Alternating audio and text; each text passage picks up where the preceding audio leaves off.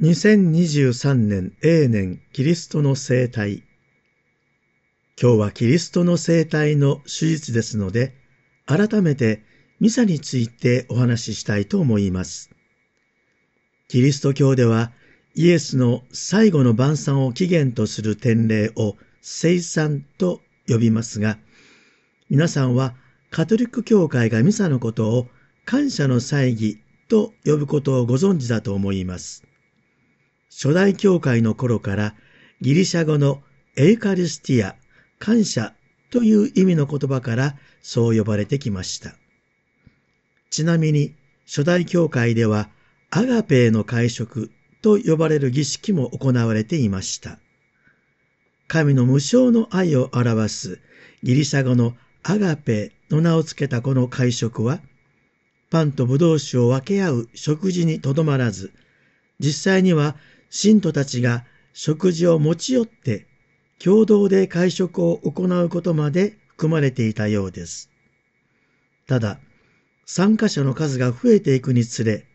全員に食事が行き届かないことや、一部の人しか食事ができないといった不都合が起こるようになり、パウロがコリントの教会でそのような事態が起こっていたので注意していますが、このアガペーの食事は感謝の祭儀の典礼が整備されていく中で、徐々に廃れ、8世紀頃にはほとんど行われなくなりました。さて、今日の福音は、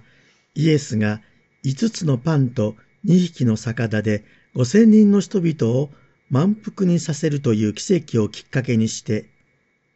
人を本当に生かす誠の食べ物、誠の飲み物とは何なのかについて語られているところです。イエスはこう言われました。私は天から下ってきた生きたパンである。このパンを食べるならば、その人は永遠に生きる。私が与えるパンとは、世を生かすための私の肉のことである。パンの奇跡を見た人々は、肉体を養うパンを与えてくれることを求めて、イエスのところに押し寄せてきましたが、イエスは肉体を養うパンは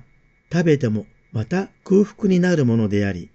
人を永遠に生かすものではなく、神が与えてくださる天からのパンこそが死ぬことのない永遠の命を与える誠のパンであり、さらにご自分がその天からのパン、命のパンであり、最後はご自分の肉を食べる者こそが永遠の命を得るのだとおっしゃったのでした。ユダヤ人たちの間では、人間の肉を食べるといった表現を聞いて大きな反発が起こり、どうしてこの人は自分の肉を我々に食べさせることができるのかと言って激しく議論し始めました。そもそも肉とその血を飲むと言われると、ユダヤ人たちにとってもそれはとんでもない話でした。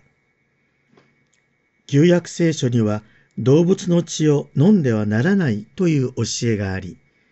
動物の肉を食べる場合もその血は地面に流さなければならないとされていたのです。まして人の血を飲むなどということは考えられないことです。だから、弟子たちの多くの者はこれを聞いて、実にひどい話だ。誰がこんな話を聞いていられようかと言ってイエスのもとから去って行きました。でも皆さん、イエスの肉を食べ血を飲むという誰が聞いてもとんでもないことを教会は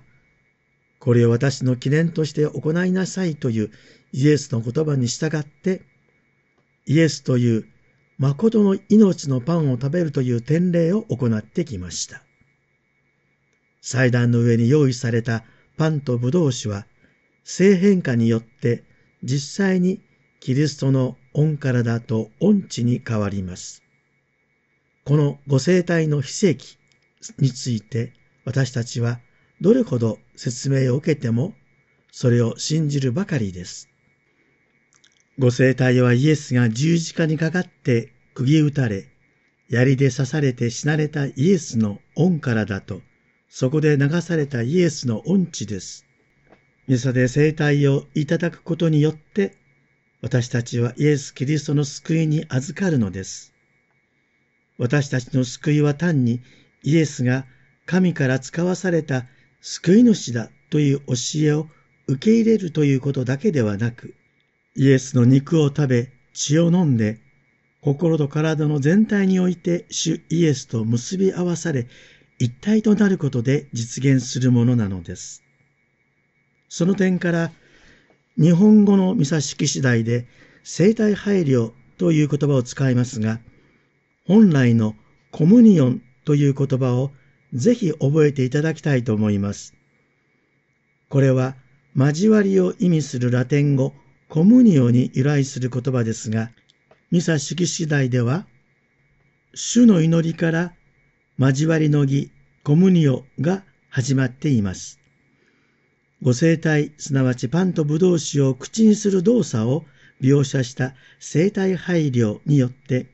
主イエス・キリストと一つになるコムニオンが実現しているということを覚えていただきたいと思います。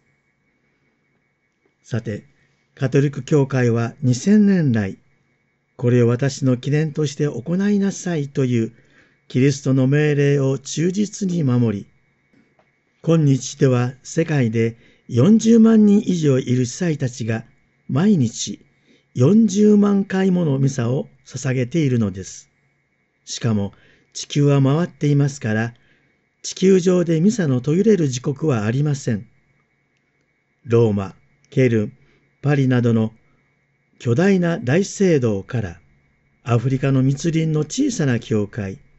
アラスカの一面銀世界の中での木造の聖堂、また南米のアンデス山脈の村の集会所に至るまで何億という人々がミサに預かっているのです。こうして私たちはご生体を通して一つのキリストの体を作っている共同体なのです。今日キリストの生体の手術に多くの小教区では子供たちの初生体が行われていることでしょう。洗礼によって神の子供となった人たちがこれからミサに預かるたびにご生体をいただきイエスと一つになるという素晴らしい体験を積み重ねていくのです。共同体全体で子供たちの発生体をお祝いしたいと思います。